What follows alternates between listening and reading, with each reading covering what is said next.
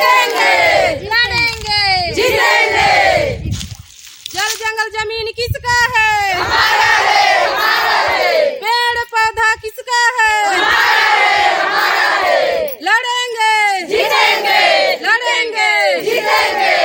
Wir blicken ein weiteres Mal in den Hasdeo-Wald nach Chhattisgarh im zentralen Indien. Die Erweiterung der Mine, über die Radio Dreieckland bereits berichtete, ist nun genehmigt worden.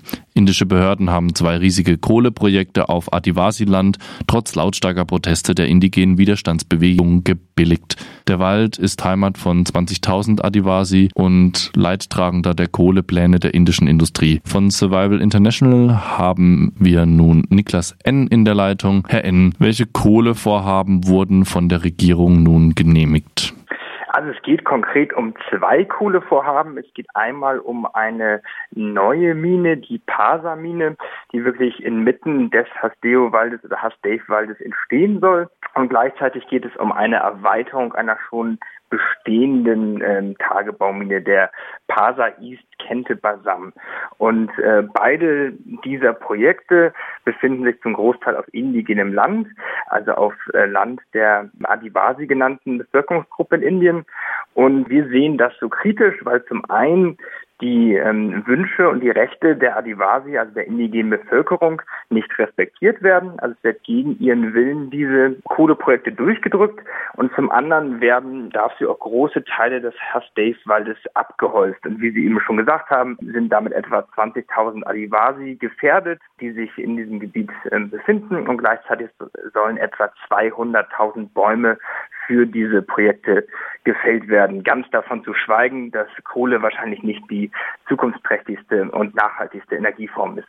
Um den Betroffenen einen Namen zu geben, sprechen wir von den Gond- und Orano-Indigenen sowie Dalit, einer marginalisierten Bevölkerungsgruppe Indiens, wie sie in ihrer Pressemitteilung schreiben. Die Protestmärsche der Adivasi und der Aktivismus, insbesondere vieler indigener Frauen, wird nun entgegen der Verfassung und des Verfassungsrechts durchgesetzt. Wie rechtfertigen die Behörden diesen Rechtsbruch? Also die, ich möchte etwas äh, ja, weiter ausführen und zwar haben die, äh, besonders die Frauen, wie sie angekündigt haben, schon lange protestiert und damit deutlich gemacht, dass die Gemeinden diese Projekte nicht wünschen. Um aber so ein Projekt umzusetzen, brauchen die ähm, Behörden die Zustimmung der lokalen Gemeinden. Und das findet sich meistens in solchen Dorfversammlungen wieder, die dann gemeinsam entscheiden, ob sie ein Projekt wollen oder nicht wollen. Und da haben 15 Gemeinden ganz klar darüber beraten und äh, beschlossen, dass sie dieses Projekt nicht wollen.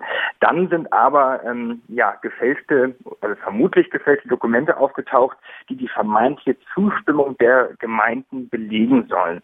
Und als die Adivasi-Frauen äh, vor einer Weile einen 300 Kilometer langen Marsch von ihrem Wald in die Hauptstadt äh, unternommen haben, haben sie dort auch die Gouverneurin von Chhattisgarh getroffen und darüber debattiert oder gesprochen.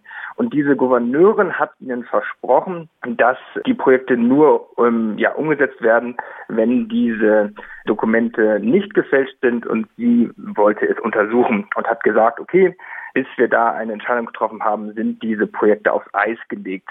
Aber ähm, genau das ist jetzt nicht passiert, sondern diese Zusage wurde jetzt gebrochen und diese ähm, beiden Projekte wurden durchgedrückt, ohne dass diese Zustimmung der indigenen Bevölkerung wirklich untersucht wurde. Und wir sind der Meinung, dass es äh, sich da definitiv um eine Fälschung handelt und äh, nicht die gesamte Gemeinde aus diesen gesamten ähm, verschiedenen Dörfern da zugestimmt haben. Und über diese Entwicklung ist die lokale Bevölkerung ähm, ja zu Recht empört und protestiert äh, dagegen.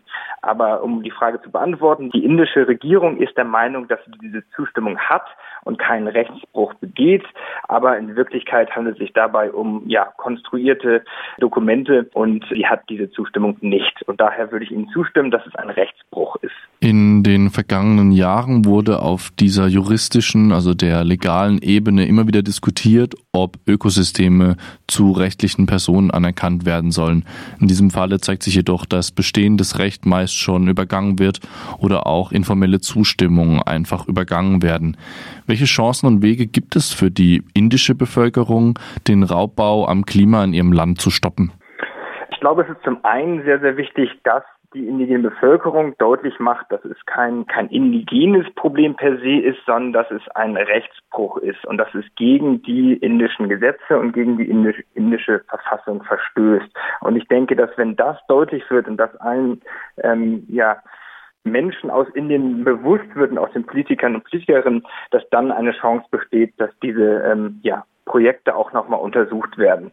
Gleichzeitig kämpfen die Adivasi weiterhin gegen diese Entwicklung. Also derzeit haben uns auch Videos erreicht aus dem Hasdave-Wald, wo die indigenen Frauen sich wirklich ähm, ja an die Bäume binden, sie umarmen und ganz lautstark äh, proklamieren, dass sie dort nicht weggehen werden und dass wenn die Bäume gefällt werden sollen, sie ähm, ja an der Seite der Bäume stehen und auch entfernt oder getötet werden müssen.